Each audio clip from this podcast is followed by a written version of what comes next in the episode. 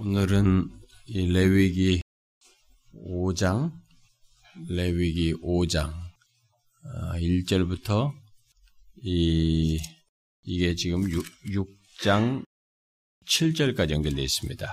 6장 7절까지 연결되어 있으니까 5장 1절부터 6장 7절까지 우리 한 절씩 교독해 보도록 합시다. 만일 누구든지 저주하는 소를 듣고서도 증인이 되어 그가 본 것이나 알고 있는 것을 알리지 아니하면 그는 자기의 죄를 져야 할 것이요 그 허물이 그에게로 돌아갈 것이며 만일 누구든지 부정한 것들 곧 부정한 들짐승의 사체나 부정한 가축의 사체나 부정한 곤충의 사체를 만졌으면 부지중이라고 할지라. 그 몸이 더러워져서 허물이 있을 것이 만일 부지 중에 어떤 사람의 부정에 닿았는데 그 사람의 부정이 어떠한 부정이든지 그것을 깨달았을 때에는 허물이 있을 것이요. 만일 누구든지 입술로 맹세하여 악한 일이든지 선한 일이든지 하리라고 함부로 말하면 그 사람이 함부로 말하여 맹세한 것이 무엇이든지 그가 깨닫지 못하다가 그것을 깨닫게 되었을 때 그 중 하나에 그에게 허물이 있을 것이니 이 중 하나의 허물이 있을 때에는 아무 일에 잘못하였노라 자복하고 그 잘못으로 말미암아 여호와께 속죄제를 드리되 양떼 암컷 어린 양이나 염소를 끌어다가 속죄제를 드릴 것이요. 제사장은 그의 허물을 위하여 속죄할지니 만일 그의 힘이 어린 양을 바치는 데 미치지 못하면 그가 지은 죄를 속죄하기 위하여 산배들기 두 마리나 집배들기 새끼 두 마리를 여호와께로 가져가되 하나는 속죄제물로 삼고 하나는 번제물을 삼아 제사장에로 가져갈 것이요. 제사장은 그 속죄제물을 먼저 드리되 그 머리를 목에서 비틀고 끊고 몸은 아주 쪼개지만 그 속죄제물의 피를 제단 곁에 뿌리고 그 남은 피는 제단 밑에 흘릴지니 이는 속죄제요.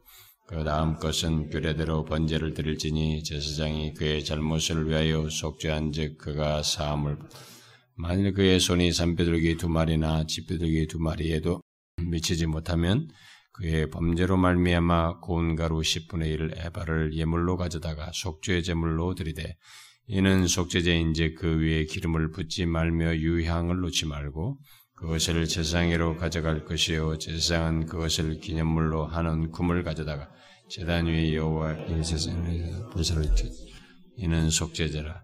제사장이 그가 이 중에서 하나를 범하여 얻은 허물을 위하여 속죄한즉 그가 사함을 받으리라.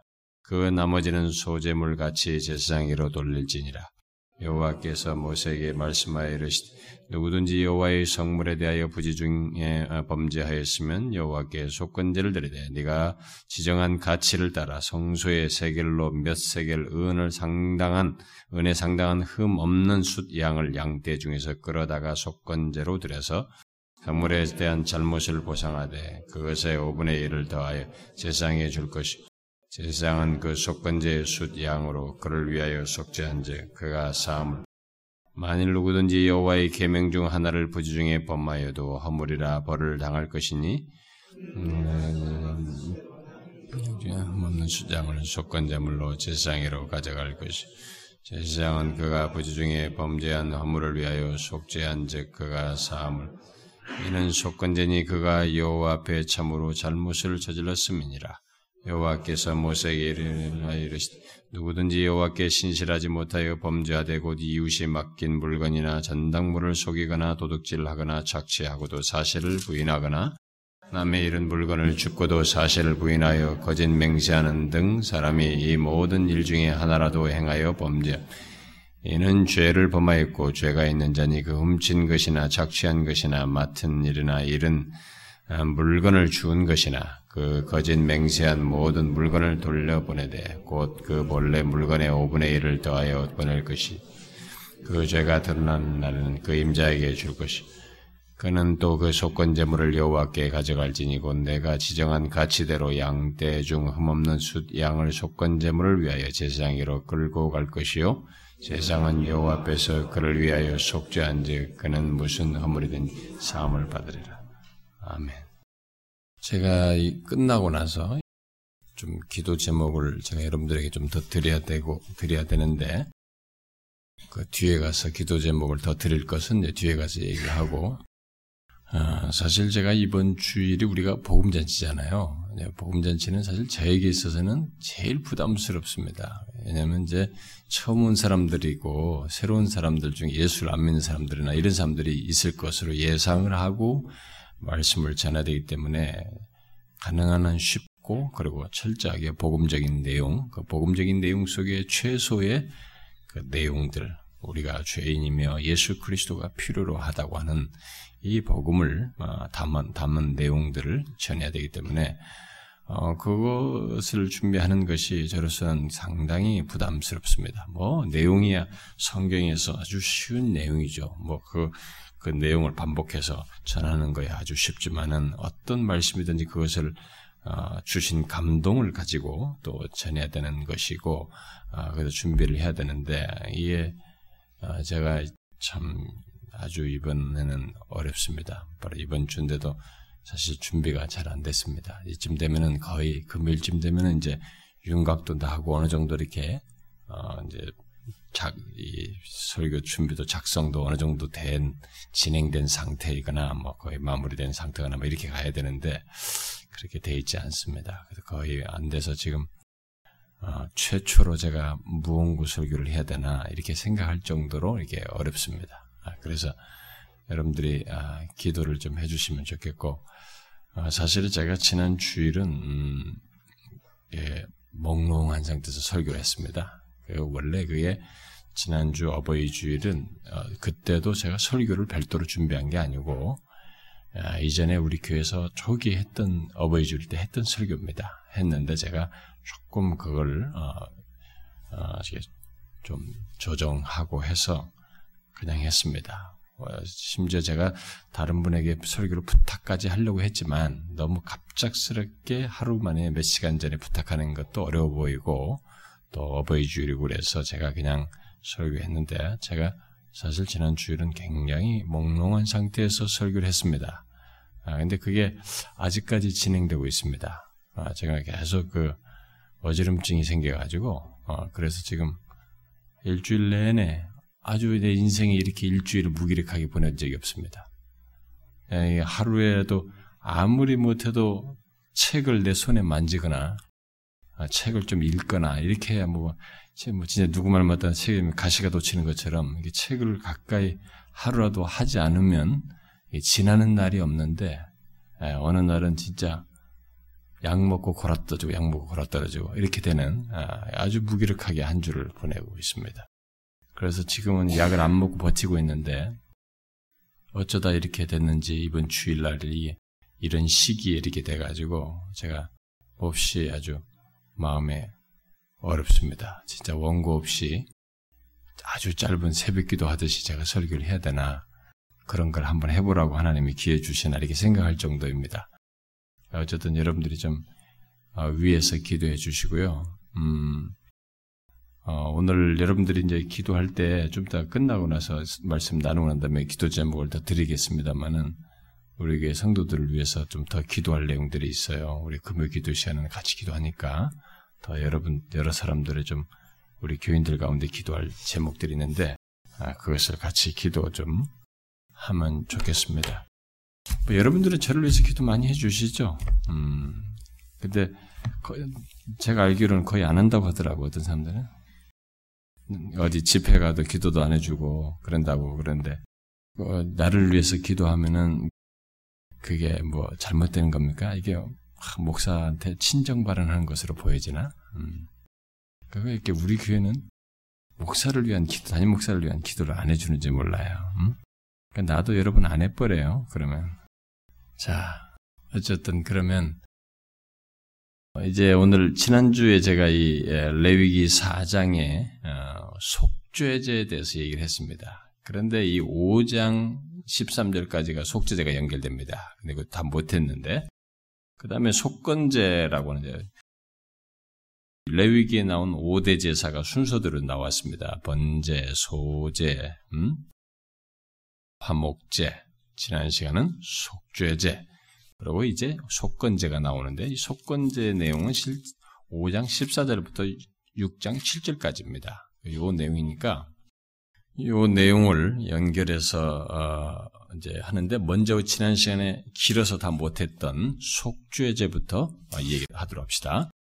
아, 속죄제의 일반적인 내용은 지난 시간에 다 다뤘어요. 사장에서. 그런데 이 5장 1절부터 13절에 나오는 것은 속죄제의 특별 규례입니다. 속죄제 안에서 특별 규례를 더 추가적으로 언급하신 겁니다. 하나님께서. 어, 그걸 좀 얘기를 하면 좋은데, 이 속죄제의 특 별 규례에는 아, 네 가지 그 죄가 지정되어 있습니다.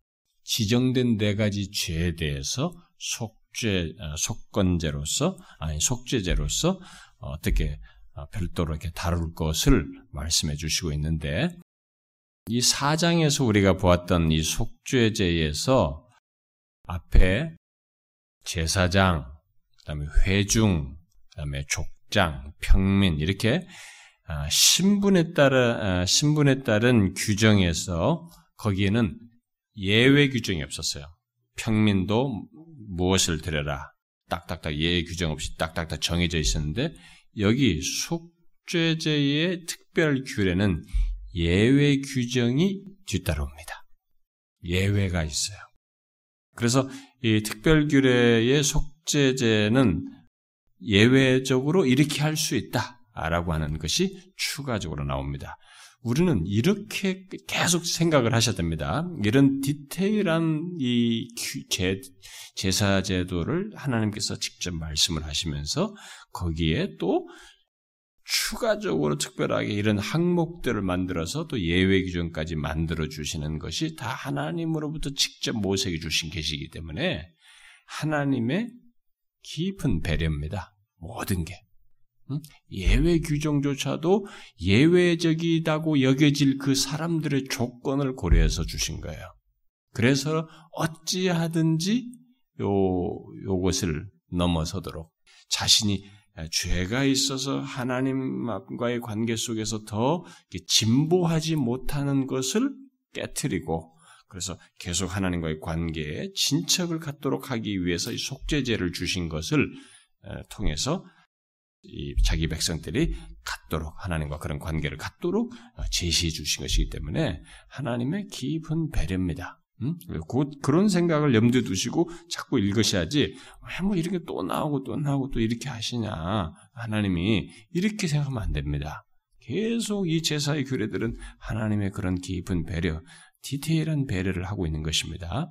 자 그러면 여기 속죄제의 특별 규례의 네 가지 죄가 뭔지 그걸 보면은 먼저 1절에서 어, 나타난 그 죄는 저주하는 소리를 들었을 때, 저주하는 소리를 들었, 들었는, 들었을 때, 그는 증인이 되어서 어, 자기가 본 것이든지 그 아는 것을 알려야 한다는 것입니다.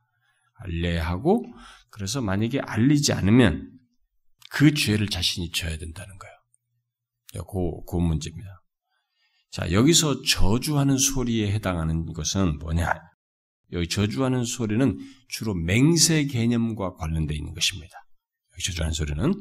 그래서 하나님의 백성이 어떤 잘못된 일이나 어긋난 일에 대해서 문제가 되는 어떤 상대를 두고 저주하는 형식으로 맹세하는 것.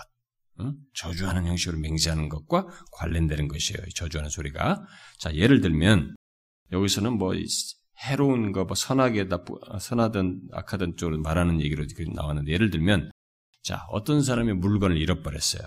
자기 쪽에는 중요한 물건인데, 그래 잃어버린 사람이 내가 이 엄청나게 중요한 물건을 잃어버렸다, 이거야. 그래서, 이거 만일 누가 훔쳐갔으면, 훔쳐간 자를 내가 찾으면, 반드시 죽이겠다. 이렇게 말을 했어요, 이 사람이. 그런데 이걸 들었어, 어떤 사람이 이제. 그렇으면 이 들은 사람은 여기에 대해서 이걸 가만히 있으면 안 되는 거예요. 모를라라 하면 안 된다는 것입니다. 자, 생각을 자꾸 하셔야 됩니다. 하나님이 이런 케이스를 말씀하셨다는 것을 잘 생각하셔야 됩니다. 그만큼 하나님이 이 사회에서 생기는 깊숙한 문제에 개입하셔서 사람의 생명도 보존하고 그리고 이런 걸로 해서 문제가 생긴 사람이 죄로 인해서 하나님과의 관계에 진보가 생기지 않는 그 걸림돌도 제거해 주기 위해서 이런 속죄제도 제정하시고 있다는 것을 잘 생각하셔야 됩니다. 자, 들었어요. 그러면 이런 저주의 소리를 들었을 경우에 그 들은 사람은 그 올무에 빠질 가능성을 가진 어떤 상대에게 알려줘야 한다는 것입니다. 그래서 그 사람이 보존돼야 거예요, 생명이. 응? 그래서 만일 이 저주의 소리를 알리지 않아서 발생되는 죄에 대해서는 뭐 진짜 죽이거나 막 무슨 일이 있거나 그래서 거기서 발생되는 죄에 대해서는 그 저주의 소리를 알리지 않은 사람에게 책임이 있어요. 그래서 책임이 있어서 그 사람은 속죄제에 해당하는 이 제사를 드려야 되는 것입니다. 응? 요 케이스를 준 거죠. 그것도 하나님 앞에 죄가 되는 거예요. 하나님이 사회를 보존하려고 하시는데 그것에 동참하지 않음으로써 자기가 죄를 지었고 이 죄는 하나님과의 관계의 진척의 방해거리가 되어서 당사자는 영적으로는 하나님과 관계에 문제가 생기기 때문에 그 문제를 해결하도록 이렇게 속죄제를 그 죄를 범한 사람은 나중에 그것을 깨달았을 때 드려야 된다라고 말하는 것입니다. 굉장하죠. 이런 케이스를 주어서 이렇게 말했다는 것이 하나님이 이런 걸 다 배려하고 있어요. 자, 두 번째 죄는 속죄제 특별 규례로서 두 번째 죄는 2절에 말하는 바대로 부정한 것, 부정한 것, 곧 죽은 사체를 만졌을 경우에 대한 속죄제 규례입니다.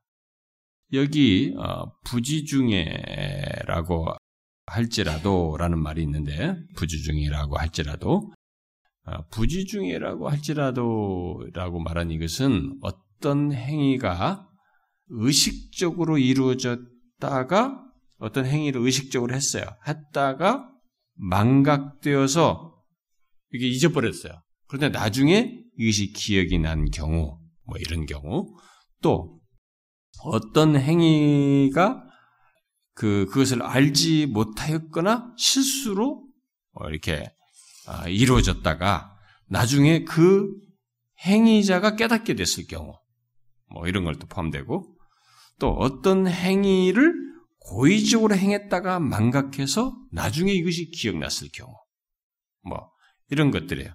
이런 것들로 인해서 이 사람에게는 죄책이 있는 것입니다. 그 죄책이 이제 그런 것으로 깨닫게 된 거죠.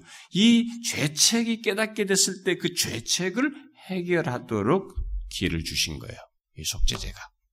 그래서 하나님은요, 하나님과의 관계에 죄책을 가지고 어려운 것조차도 해결할 수 있도록 길을 주신 겁니다. 우리는 죄책 가지고 있으면 힘들어요. 하나님과 관계. 그것조차도 지금 여기서 기회를 제시해주고 있는 것입니다. 자, 그 다음에 이제 세 번째 죄는 3절에 나타난 바대로 사람의 부정에 관한 속죄제 규례예요. 사람의 부정에 관한 여기 부정은 제의적으로 깨끗하지 않은 것입니다. 그래서 뭐 신성 모독이나 뭐 여성이 여자가 순결을 빼앗긴 것에 대한 것 또는 이방인 뭐 이런 것이 다 여기에 부정에 해당하는 것입니다. 그런 것에 대해서 속죄제를 드리도록 한 것이죠. 다음에 네 번째 죄는 4절에서 말하고 있는 것인데요. 함부로 한 맹세에 관한 속죄제 규례입니다. 함부로 한 맹세. 어, 여기서 말하는 맹세는 하나님의 이름을 함부로 들먹거리면서 한 것이에요. 음? 그런 것에 들먹기면서 욕되게 한 것입니다. 그런 곳을 그런 죄를 가지고 있을 때 그것을 지금 앞에서 말한 것처럼 속죄죄를 들여서 관계 하나님과의 관계에 진척되지 못하는 방해거리에서 벗어나도록 어, 제사를 드려라, 속죄 제사를 드려라라고 말을 한 것입니다. 그런데 이 특별 규례들은 속죄제 특별 규례들의 예외 규정이 11, 5장 11절부터 13절에 나오고 있는 것입니다. 자, 이 특별 규례 속죄제에는 예외 규정이 여기서 나오는데 바로 암컷인 암컷인 어린 양이나 염소를 제물로 가져오지 못하. 우리가 앞에서 속죄제는 족장이나 평민이 뭐였어요? 그 숫 염소나 어, 야, 어린 양이나 또 암염소 막 이런 거였어요. 근데 여기서 지금 특별 규례에서는 그런 것을 지금 가져오지 못해요. 암컷인 어린 양이나 염소를 제물로 가져오지 못하는 가난한 사람. 응? 가난한 사람들은 산비둘기나 집비둘기 새끼 두 마리를 가져와서 하나는 속죄제로 드리고 하나는 번제로 드리면 된다는 거예요. 예외 규정이에요. 그런데 어떤 사람은 너무 가난해서 여러분 이걸 생각하셔야 됩니다.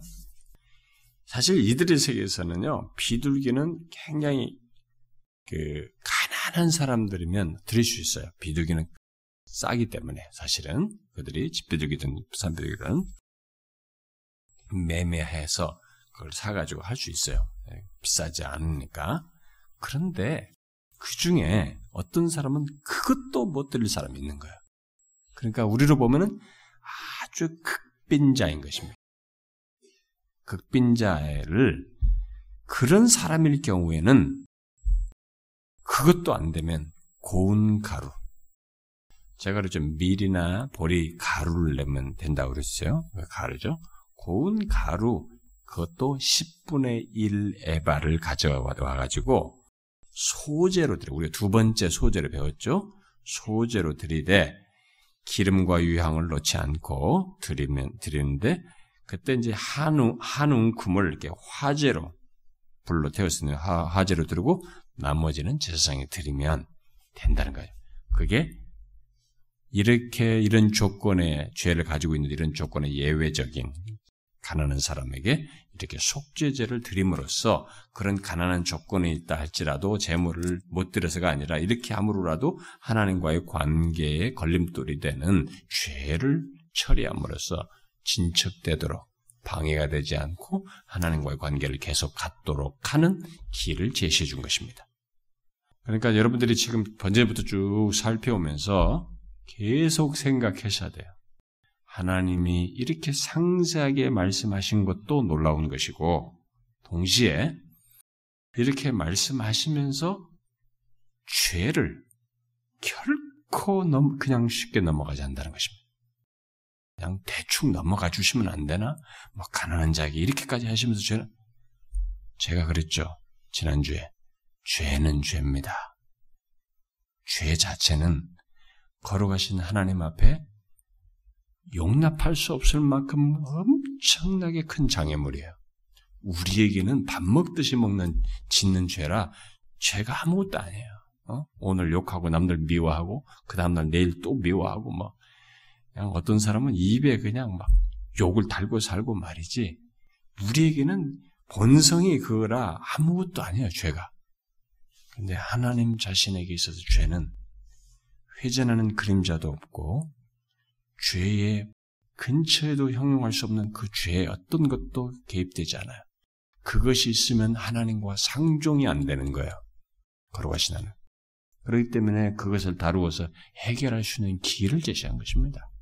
이렇게까지 상세하게 말씀하시면서 아, 그걸 우리가 계속 생각을 해야 된다 이 말입니다. 자, 자, 그 다음에 이제 그 속건제로 들어갑시다. 예, 속건제가 이제 5장 14절부터 6장 7절까지 계속되는데, 자, 이 속건제라는 이 히브리 말은, 아샴이라고 하는 히브리 말은, 문자적으로 말하면 죄책이 있다. 죄책을 일으키다. 또는 죄책을 느끼다. 라는 등의 의미를 가지고 있단 말이에요. 그러므로 속건제는 그럼 뭐겠어요? 사람의 본질적인 죄에 관한 것이 아니고 어떤 윤리적이든 법적인 죄로 인해서 갖게 되는 이 죄책에 대한 것을 말하는 것입니다. 그걸 이 속건제에서 또한 다뤄주, 어, 해결하도록 해주는 것이에요. 그래서 속건제는 인간과 인간 사이에서 그리고 인간과 하나님과의 관계에서 그런 관계를 깨뜨릴 뿐만 아니라 인간과 인간 사이, 인간과 하나님 사이의 관계를 깨뜨릴 뿐만 아니라 하나님 앞에 나아가는 길에 걸림돌이 되는 걸림돌이 되는 그 죄책을 해결하기 위한 제사예요. 응? 제가 앞에서도 얘기했는데 그 죄책을 해결하기 위한 제사입니다. 그래서 여기 어, 이 속건제는 그런 죄책에 대한 해결책으로서 죄책에 합당한 값을 지불해야 하는 이런 그러니까 죄 해결을 하는 데 있어서 굉장히 적극적이다고 하는 것을 보게 됩니다. 그냥 하나님 저 죄 지었어요. 용서해 주세요.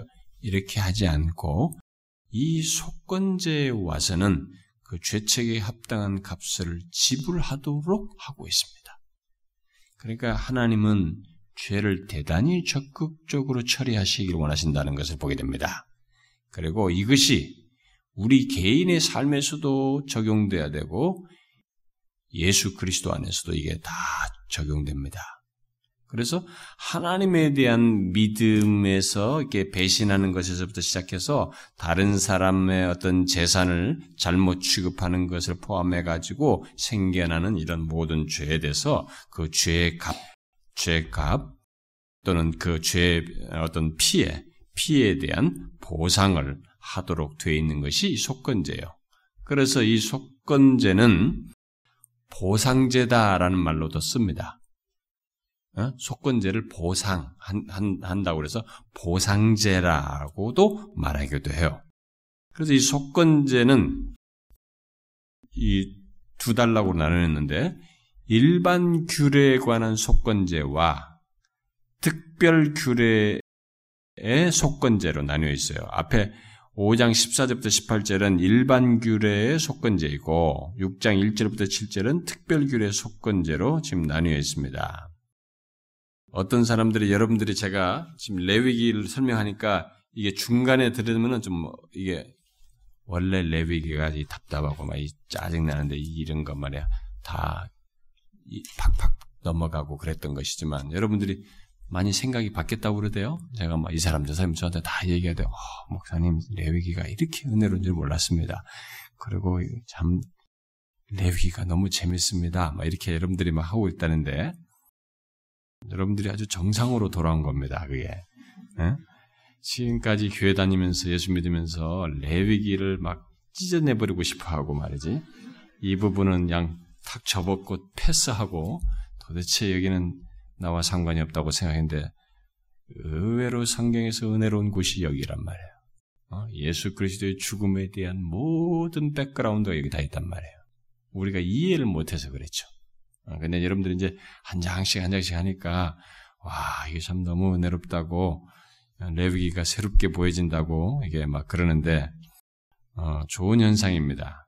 그러니까 지금도 이런 배경 설명 속에 설명을 잘 이해를 하고 먼저 이 규례가 제사가 어떤지를 알고 그것이 담고 있는 의미와 그 이 제사를 통해서 하나님께서 어떤 방향성을 가지고 무엇을 이루시고자 하는 데까지 이해를 하게 되면 신약과 어떻게 매치가 되는지까지 이해하게 되면 이제 우리는 눈이 열리게 되는 거죠. 어, 레위기를 바르게 보게 되는 것이죠.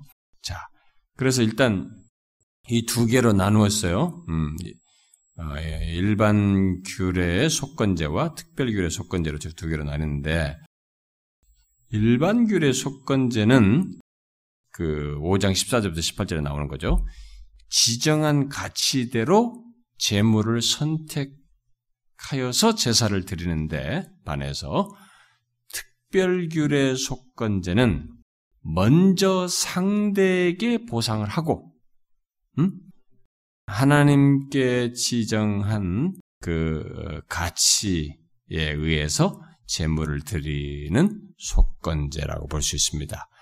아, 그래서 이 속건제는 일단 먼저 배상을 원칙으로 합니다. 배상을 배상을 원칙으로 하고 그리고 그 죄의 정도에 따라서 성소의 세겔, 아, 우리 읽어봤어요. 성소의 세겔로 환산해 가지고 모세가 지정한 가치대로 흠없는 숫 양을 제물로 택해서 제사장에게 가져가 가지고 드려요. 제사장은 그때 그를 위해서 속죄하면 이제 사함 받게 되는 것입니다. 자, 요런 방식으로 이 속건제를 드리도록 했어요. 자, 요, 요걸 먼저 이해해 놓고 다시 일반 규례 속건제와 특별교회 속건제를 조금 나눠서 설명할게요. 자, 먼저 일반 규례 속건제를 좀 더 설명하겠습니다. 자, 일반 규례 속건제는 여호와의 성물, 여호와의 성물에 대하여 부지 중에 범한 죄에 대한 규례라고 말할 수 있겠죠.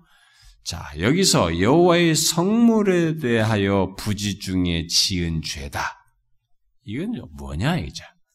이 죄는 고의적으로 한 것은 아니지만 여호와의 성물에 대하여 지은 죄 이렇게 했는데 여호와의 성물을 결국 품질을 떨어뜨린다 그럴까요? 여호와의 성물의 가치가 있는데 그 가치를 하찮게 만들었다라는 것. 뭐 이런 식으로 설명할 수 있겠습니다.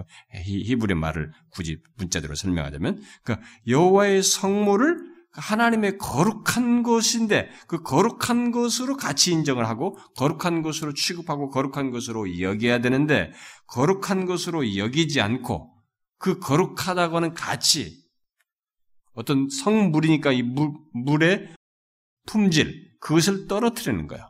그래 그렇게 하면서 가볍게 여기는 거죠. 그래서 성물을 그래서 횡령하거나 음? 여호와의 성물을 제사 규례를 따라서 하지 않거나 성물을 제사의 규례를 따라서 사용하지 않거나 또 여호와께 드린 성물 규례를 지키지 않는 경우에 해당하는 것입니다.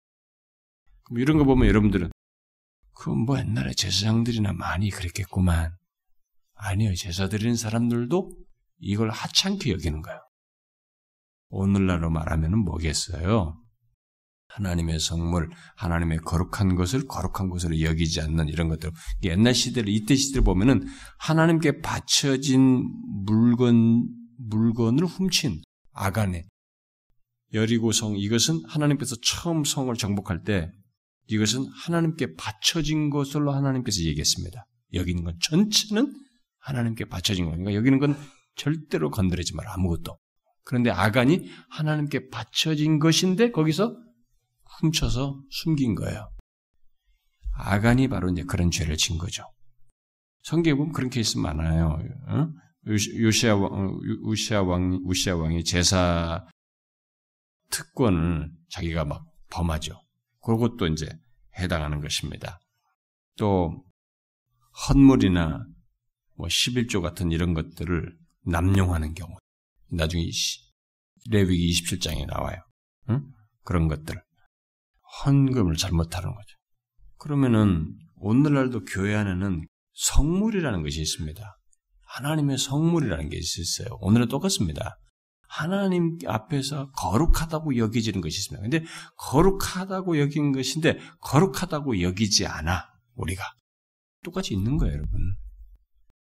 오늘날의 교인들만큼 거룩한 것에 대한 의식이 이렇게 떨어진 시대가 있을까요? 미안하지만 오늘날 한국 교회 성도들이 하나님 앞에 나와서 거룩함에 대한 의식이 살아있으면, 살아있어서 예배를 하고 구별대에서 자신을 드리고 이렇게 할까요? 여러분, 잘 생각하셔야 됩니다. 어? 신자가 됐다는 것의 특징 중에 하나가 거룩이에요. 응? 근데 오늘날의 교회 사람들은요, 거룩을 모르는 신자의 모습을 가지고 있습니다. 그러니까 이게 뭐예요? 가짜가 많다는 얘기입니다. 거룩을 모르는 신자들이 교회 안에 있다는 것은 가짜가 많다는 거예요. 그러니까 예수 믿어서 막 재밌는 거야. 막 잘 되고 사업 잘 되고 뭐 먹고 살만하고 부자가 되고 뭐 이렇게 그래서 막 이 세상 일반 은총만 부지, 부지런히 누리는 거야 그냥.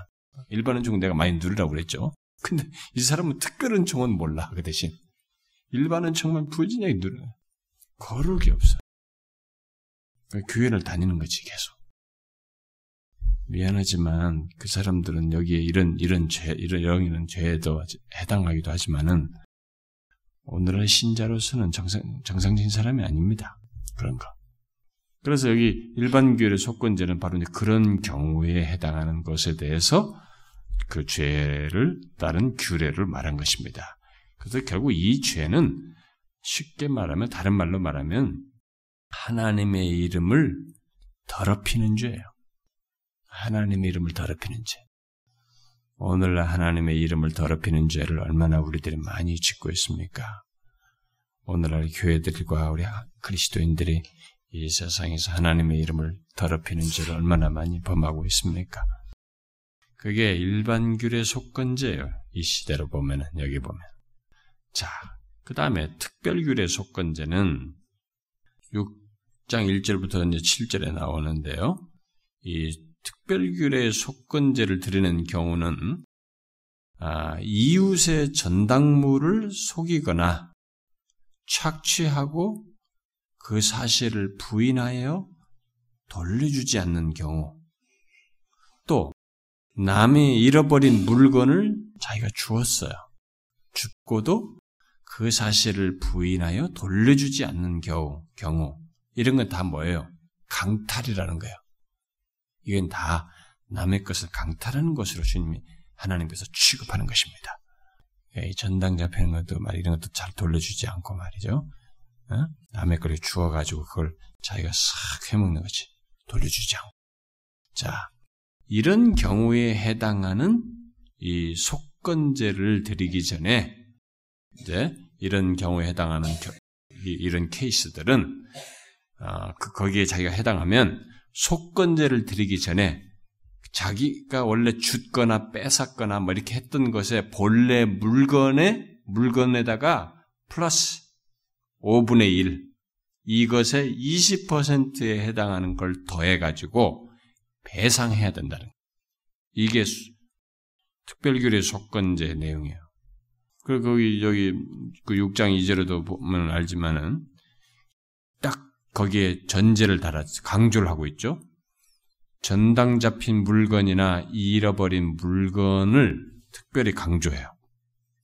이걸 이거 왜, 왜 이런 걸 직접적으로 하나님이 멘트를 하셨다는 얘기인데 왜 하나님께서 이런 걸 특별히 강조했을까요? 이것이 없으면 어려움 당하는 가난한 사람을 보호하기 위해서예요. 그러니까 사, 그 사회의 가난한 자들을 생각하신 겁니다. 가난한 자인데 가난한 자들을 돌아보지 않고 가난한 자인데도 자기 그 생각하지 않고 자기가 그걸 착취해가든 갈취해갔다 이거죠. 그래서 자신이 가지고 있는 권력이나 지위를 이용해가지고 다른 사람의 기본권을 침해하는 것은 결국 하나님의 창조 세계를, 창조 세계 속에서 하나님의 창조 질서를 지금 유지하는 것을 위배하는 것이라는 거예요. 그걸 죄로 취급하는 겁니다.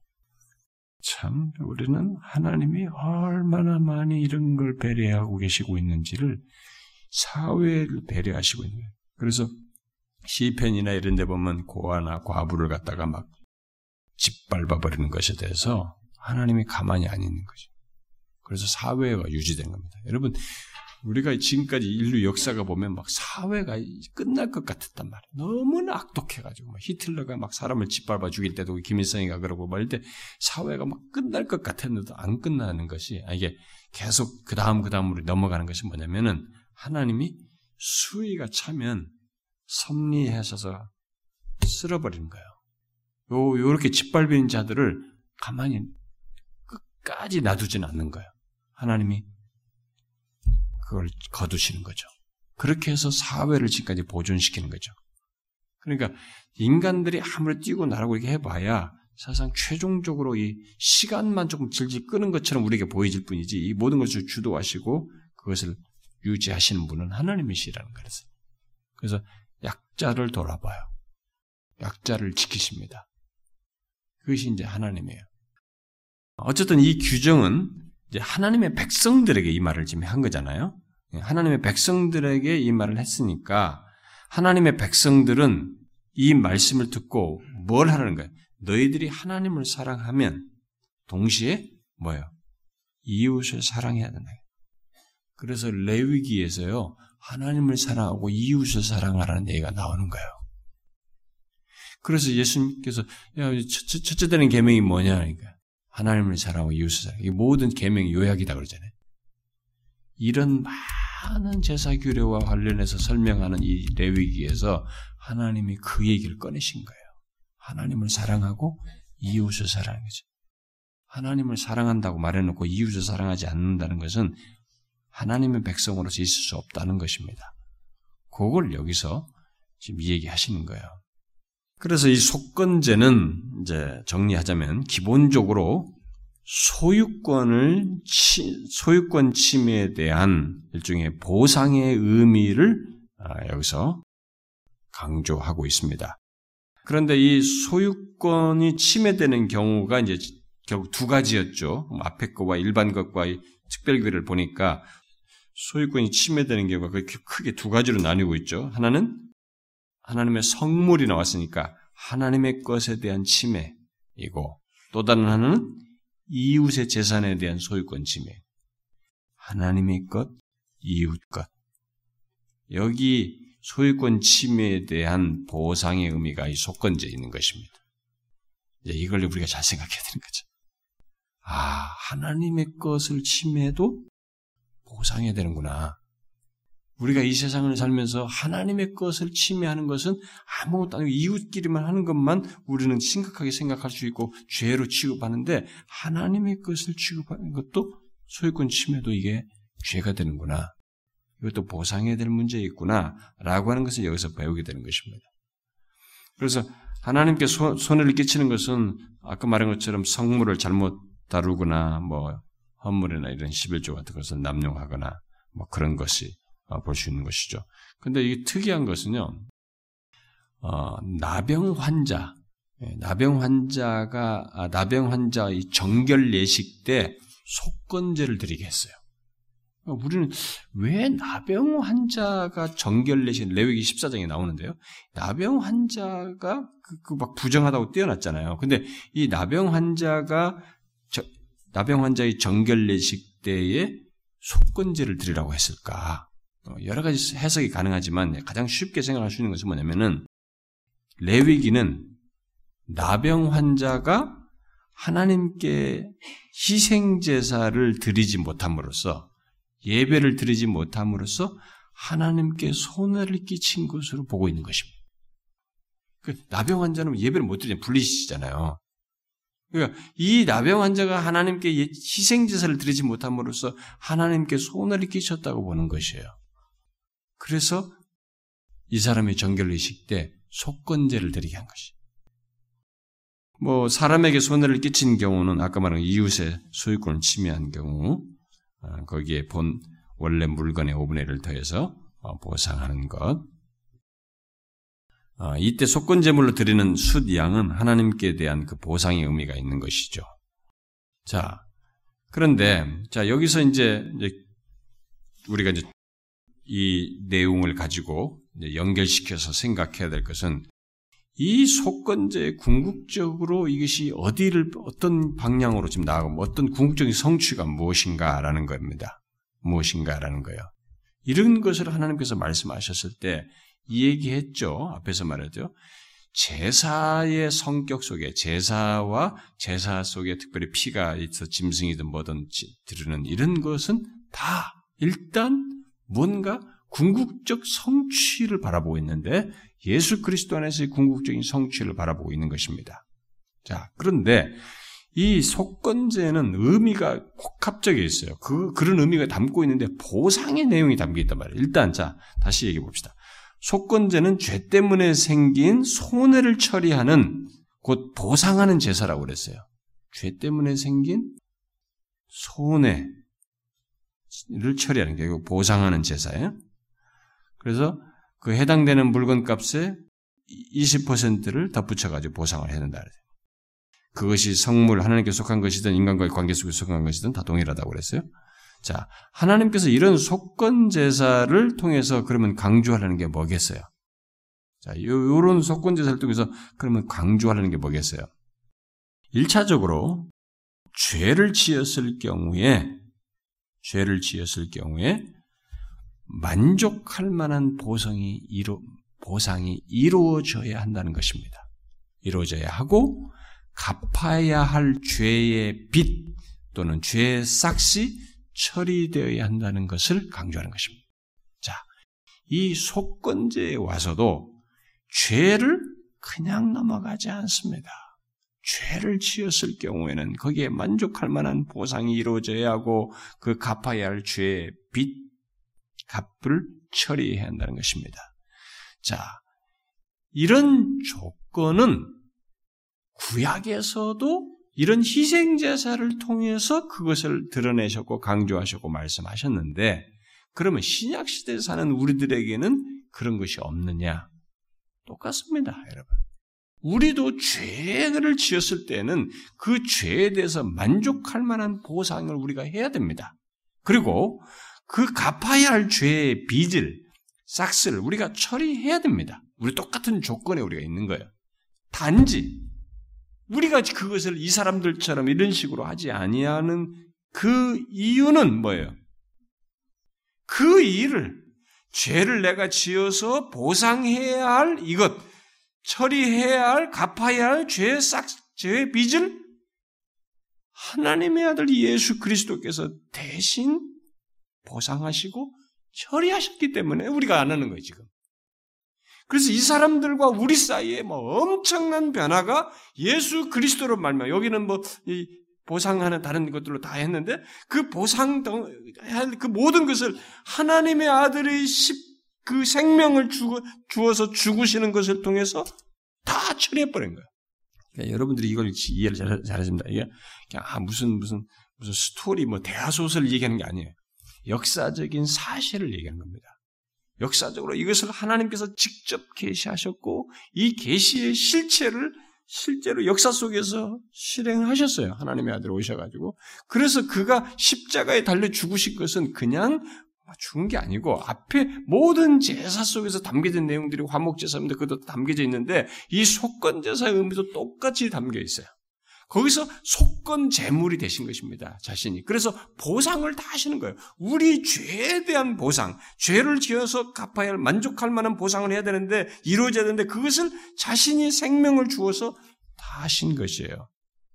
그것을 일찍이 이미 이사야 선지자가 그걸 이미 밝혔고 이 얘기를 했습니다. 이 사실 제가 조금 전에 말한 것은 그것을 한번 찾아봅시다. 이사야 우리가 53장 고난장으로 말하는 이사야 53장을 한번 봅시다. 자, 이사야 53장 10절이 핵심인데 12절까지 연결시켜서 한번 읽어봐요. 10절 시작. 여호와께서 그에게 상함을 받게 하시기를 원하사 질고를 당하게 하셨은즉 그의 영혼을 속건제물로 드리기에 이르면 그가 씨를 보게 되며 그의 날은 길 것이요 또 그의 손으로 여호와께서 기뻐하시는 뜻을 성취하리로다. 그가 자기 영혼에 수고한 것을 보고 만족하게 여길 것이라. 나의 의로운 종이 자기 지식으로 많은 사람을 의롭게 하며 또 그들의 죄악을 친히 담당하리로다. 그러므로 내가 그에게 존귀한 자와 함께 몫을 받게 하며 강한 자와 함께 달취한 것을 나누게 하리니 이는 그가 자기 영혼을 버려 사망에 이르게 하며 범죄자 중 하나로 헤아림을 받았음이니라. 그러나 그가 많은 사람의 죄를 담당하며 범죄자를 위하여 기도하였느니라. 자, 10절에 뭐라 그랬어요? 그의 영혼을 속건 제물로 드리기에 이미 그 얘기를 했어요. 그리스도께서 어, 지신 그 죄값은 바로 그가 우리를 위해서 속건 제물이 되셔서 그 죄에 대한 보상을 다 이렇게 하신 것입니다. 그래서 이 속건제의 의미는 예수 그리스도의 구속 사역에서 잘 나타나요. 실제로 보면 이 속건제 우리 배웠잖아요. 이 의미가 예수 그리스도의 구속 사역에서 잘 그대로 나타납니다.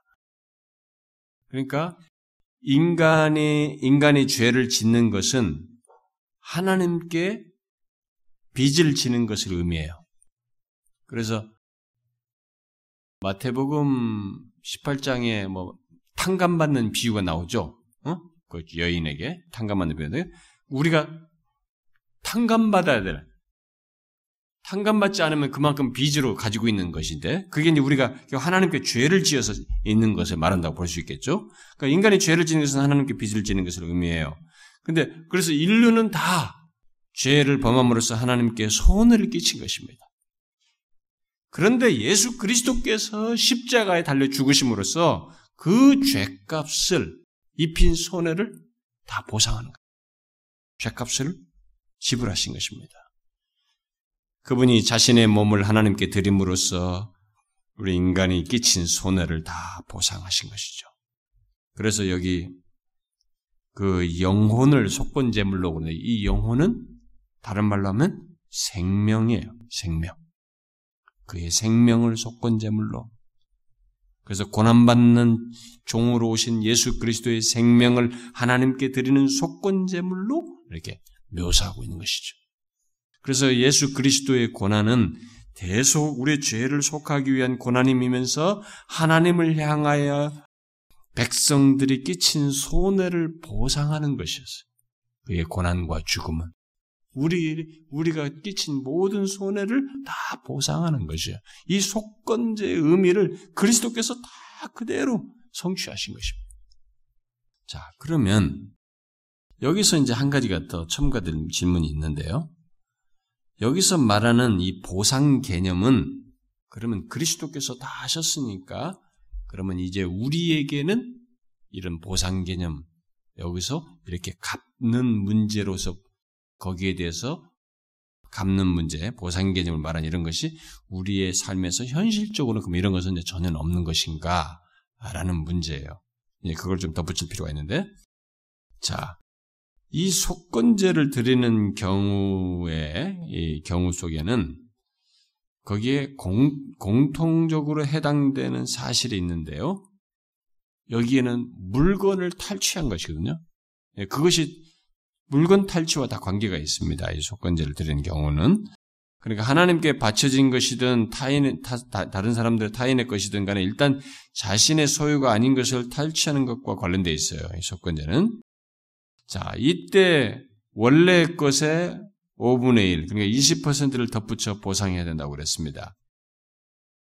다른 사람의 것을 탈취했으면 원래 것의 그 20%를 덧붙일 뿐만 아니라 하나님께 속건제, 곧 보상제를 드려야 하고 그 보상제를 드림으로써 결국 재산상의 큰 피해를 감수해야 됩니다. 다시 돌려줘야 되고 거기 20%를 첨가하니까 어? 자그 이런 것을 지금 여기서 얘기 속건제 했는데 그러면 우리에게 이런 일을 우리에게 현실적으로 했을 때 오늘날 우리들이 이런 보상이 우리에게는 없는가라는 문제예요. 주님께서 다 보상하셨으니까 이제 죄 같은 거 다 했으니까 그런 거 우리가 남들에게 탈취하고 누구 뺏고 했을 때 그럼 뭐 그런 거 그냥 다눈 딱 갚으면 되는가? 어떻게 생각합니까?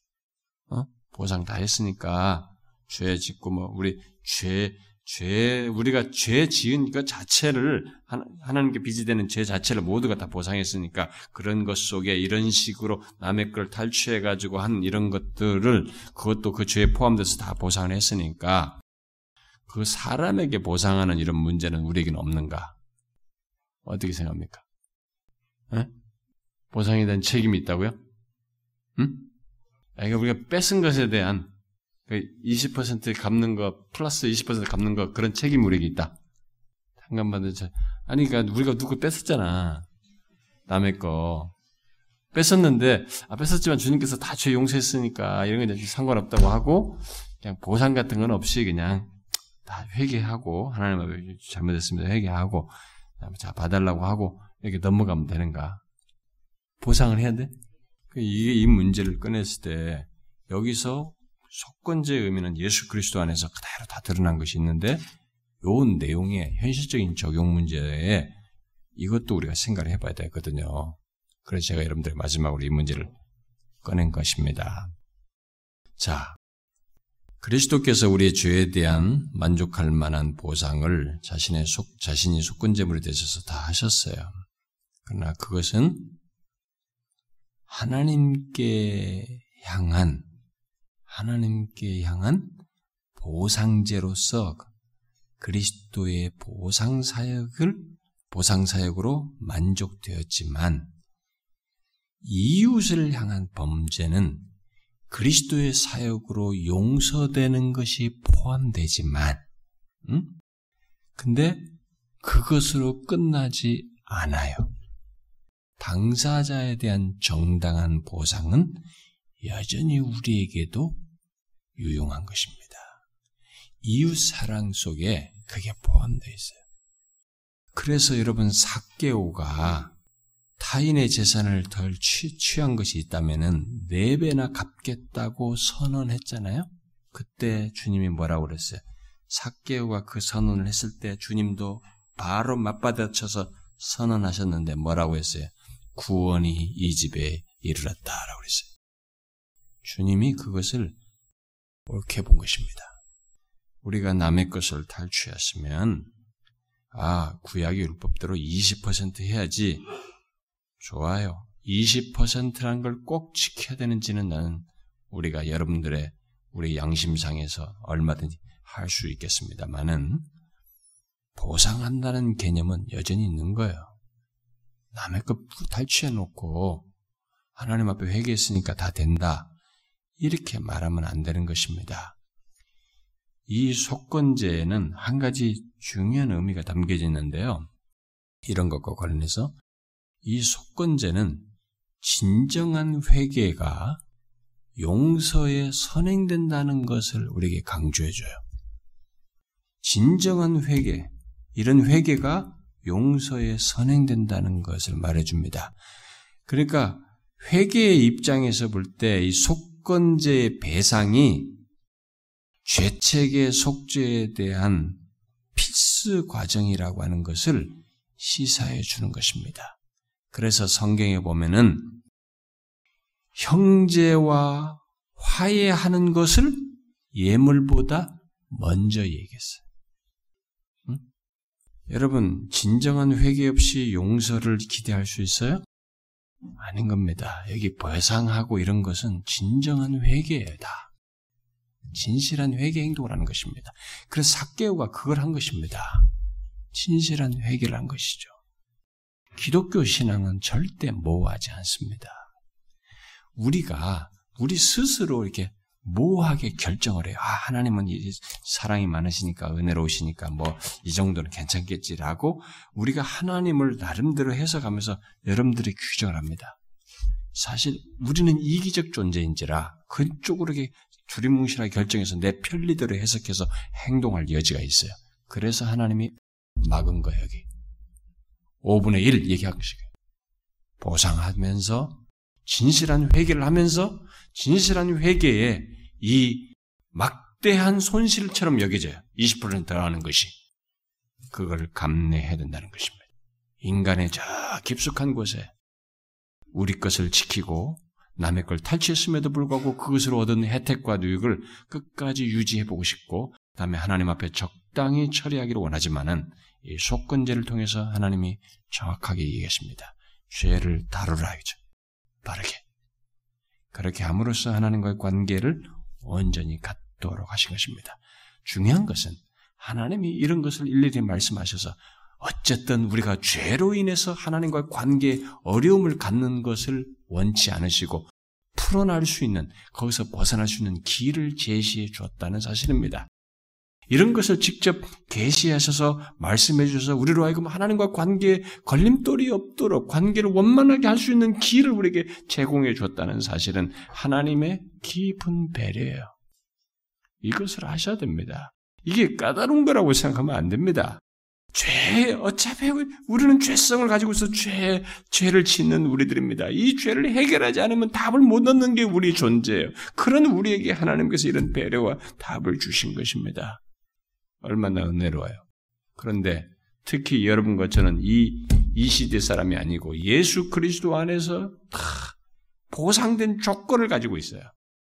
그 조건을 두리뭉실하게 하지 말고 그 조건이 얼마나 은혜 높고 큰 가치 지불이 있으며 큰 보상, 만족할 만한 보상을 하셨는지를 알고 그 하나님으로 예수 그리스도 안에서 하나님과 관계 속에 있는 이 은혜가 거기로 끝나지 않고 이웃으로도 흘러갈 수 있도록 이 부분도 여전히 가지고 있어야 된다 이 말입니다.